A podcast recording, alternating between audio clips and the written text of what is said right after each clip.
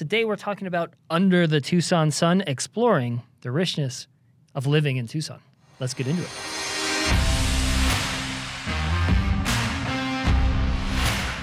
Thank you for joining us yet again on the Nitty Gritty Real Estate Podcast.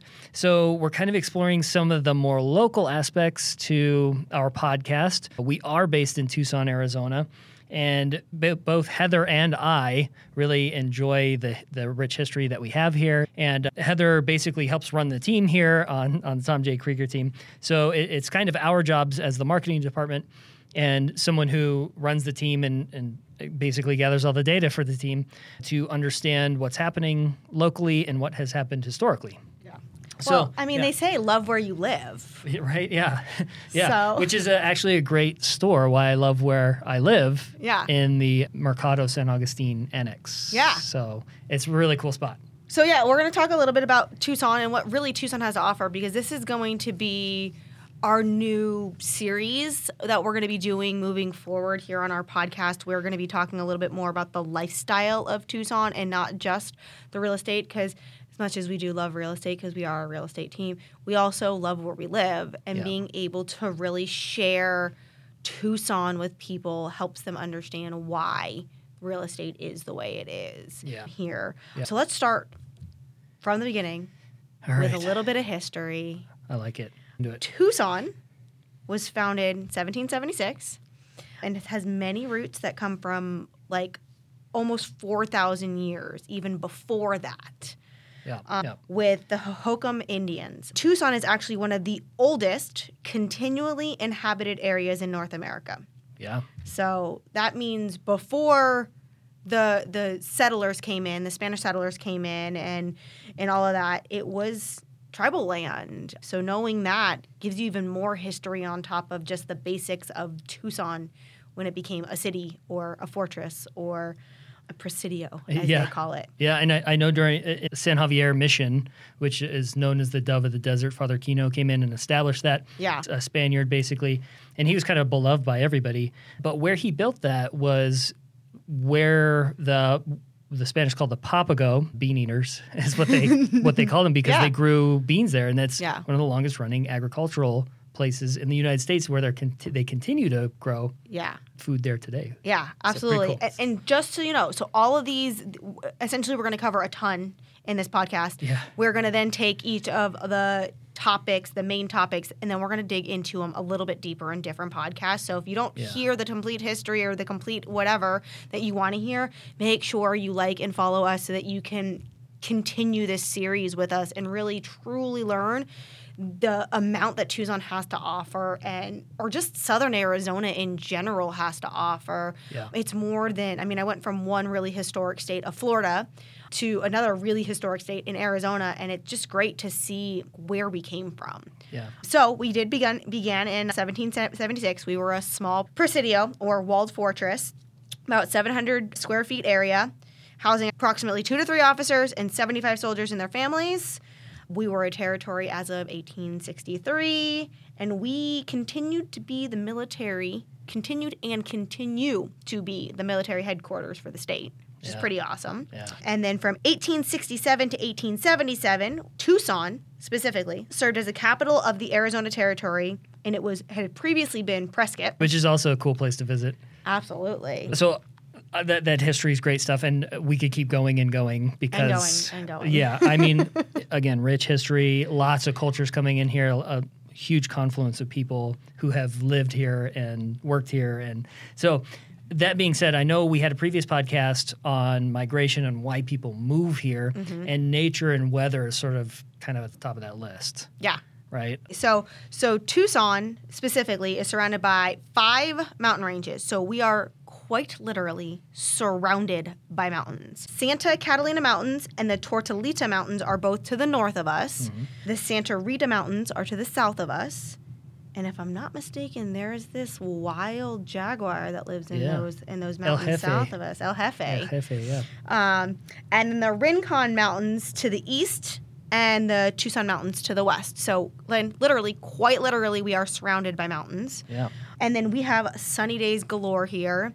Tucson offers about, on a good year, 286 or more glorious days of fun in the sun, blue skies typically. Yep. We have daily gorgeous sunsets. And when I say daily, that even includes some of the days that we have rain. Right. You will still end up with a sunset later in the evening.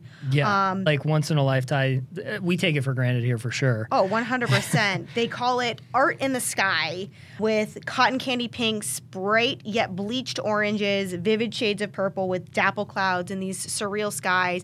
There are people who have lived here for years and will still stop and take pictures Yep. of the sunsets Yeah. because you never know what it's like you literally dropped paint on a canvas. Yeah. It could be any color. Yeah. It's so pretty. It is crazy. It's total eye candy. Oh, for sure. Wide open spaces with amazing views because of that. Tucson is known as a small town, mm-hmm. but yet we are massive in space. You can go up to, you know, a house or a hotel or even just go up to the Catalina foothills and sit over top a ridge and just look down on the city lights. You can't get that anywhere else Yeah. because we're in the valley, you can get up so high and see literally from mountain range to mountain range and see the square or roundness of Tucson city limits. It's it's flabbergasting when you're coming from a completely different state or city. Yeah. We do um, have a lot of urban sprawl here just because, you know, we have a lot of space. Hey everyone, we want to interrupt this episode to let you know that we are a Keller Williams Southern Arizona franchise. We are also realtors practicing equal housing. Now let's get you back to the podcast. Now, there's one thing I love, and during the monsoon season here, Okay. we have creosote, Yes. and creosote opens up when it senses moisture, and you can actually test this by like, you know, Okay. So for it. those who don't know, what is creosote? Yeah. Creosote is a really cool plant bush. They use it actually on railroad ties so vermin don't get into it because it, it's kind of semi poisonous. Mm-hmm. But, however, the smell is fantastic. You can dry it out and wrap it up and put it in your shower, even, and it just this amazing smell. So, during monsoon season, Yep. When it starts to get we get more moisture in the air we always complain about it because it's always so dry here. And then Yeah. it gets like 30% humidity. And we're like oh god we're suffering. For those of you who have not lived in a city in which moisture is key to living, like Florida, yeah. Exactly. But the smell is amazing. Yeah, it's one of those smells that you only know if you've lived in the desert. Yeah. Like it is one of those smells that when you smell it, you know it's desert rain. yes yeah 100% and, that's- it's just aromatherapy It you is very much well. I'm, I'm sure they use it in in scents Uh, all yeah. over the world because of it's such a unique smell. absolutely But you're talking about that, Yep. and and we talked in another podcast that Arizona doesn't have natural disasters. Yep. It's just not a thing that we have here. Though I have said for years, eventually we're going to get the tail end of a hurricane one day. yeah But typically, natural disasters don't happen here. We don't get tornadoes. We don't get major blizzards. We get heat waves. yeah We get haboobs or dust storms. yep But for the most part, we get these things called monsoons. And when you hear monsoon and you're not from the the Southwest Yep. or from Arizona, you think Philippines torrential just downpours for hours and days and months and weeks. And that's Yeah. not the way it is no here. no no no It's typically after four o'clock mm-hmm. or a full day. That's what you'll get. And it is a few rainstorms and that's it. and it cools Um, it down it cools us down. smells fantastic And the great thing, which is a really cool feature of Arizona, is when you look across the city, if you're up high enough, you can see a rainstorm happening and you can literally see the outline of the storm and it can be raining and then you can walk out of that storm and it not be raining. So you can Yeah. literally like step across the street and it not be raining, but you can see exactly where the rainstorms are if they're not full monsoons. If we have little baby rainstorms, that's what happens. yep And then the other thing I learned here, which I'm a weather nerd, so that's just who I am. So when we talk our big one about podcast, I'm gonna go super nerdy, but like they'll you'll notice that you'll smell rain and it is raining, it's just not hitting the ground. Right. It is moistening the strata to allow the rain, the next big storm to come through to actually come down as a big monsoon. Yeah, And it's so, it's so dry here. Yeah. Virga. Ver- and that's but it's that's something that you don't see other places that have rain. That's an Arizona special thing. Right, right, But those lead to we don't have rivers here. We have washes. right. We call them rivers sometimes. washes. Rillito River Yeah. or the River Walk. Well, it it runs sometimes. It runs sometimes. it's a wash. And those washes actually become occasional raging rivers where we do have flash floods where people of the not brightest sort will drive through. and they will flow down the mountain through all of these rivers and washes from everywhere into the Santa Cruz River, then eventually into the Gila River, which then feeds into our water systems. So that's really when we get these waters. And here you would think water goes downstream, but when you're in Tucson, coming from the Florida girl where both sides are surrounded by water, Yeah. you think water is going to go down, so you think it's going to go south. Water here actually goes North. north, Yeah. west. It is technically downstream from the mountain, but it is northwest, and it so it's a little it's a little weird when you think about it. It's Counterintuitive, yeah. when you think it's going to go down. You think south, and it's actually going northwest, which is kind of cool to think about. Yeah, yeah, no, absolutely. But they can also lead to another amazingly beautiful thing on top of our beautiful sunsets are you can get some of the most amazing full rainbows or fully circular rainbows. We get a lot of double rainbows here.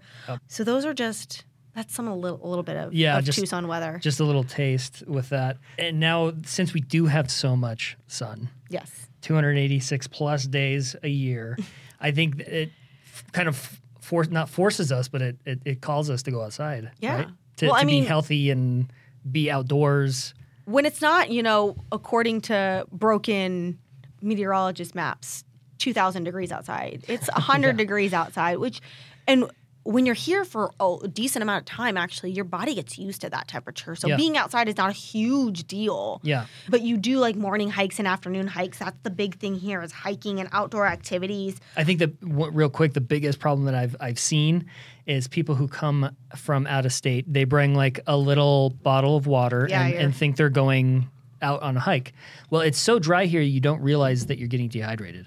So that Mm-hmm. little bottle of water is going to be gone instantly, and then you're dehydrated and have to call in the sheriff to come and rescue you. Yeah, most you don't most want that. Tucsonians have their emotional support water bottles. Y- Yes, For Yeah. sure. We walk around with it, and we suggest the CamelBak, Yeah. or something that carries a couple gallons of water. Yeah. So be prepared for that if you come here and hike. Absolutely. And again, remember all of these big these these sections that we're talking about, we are going to go in expansion form. So if you don't get what you want out of this podcast, keep listening. I promise we Yeah. will touch on everything. Yeah.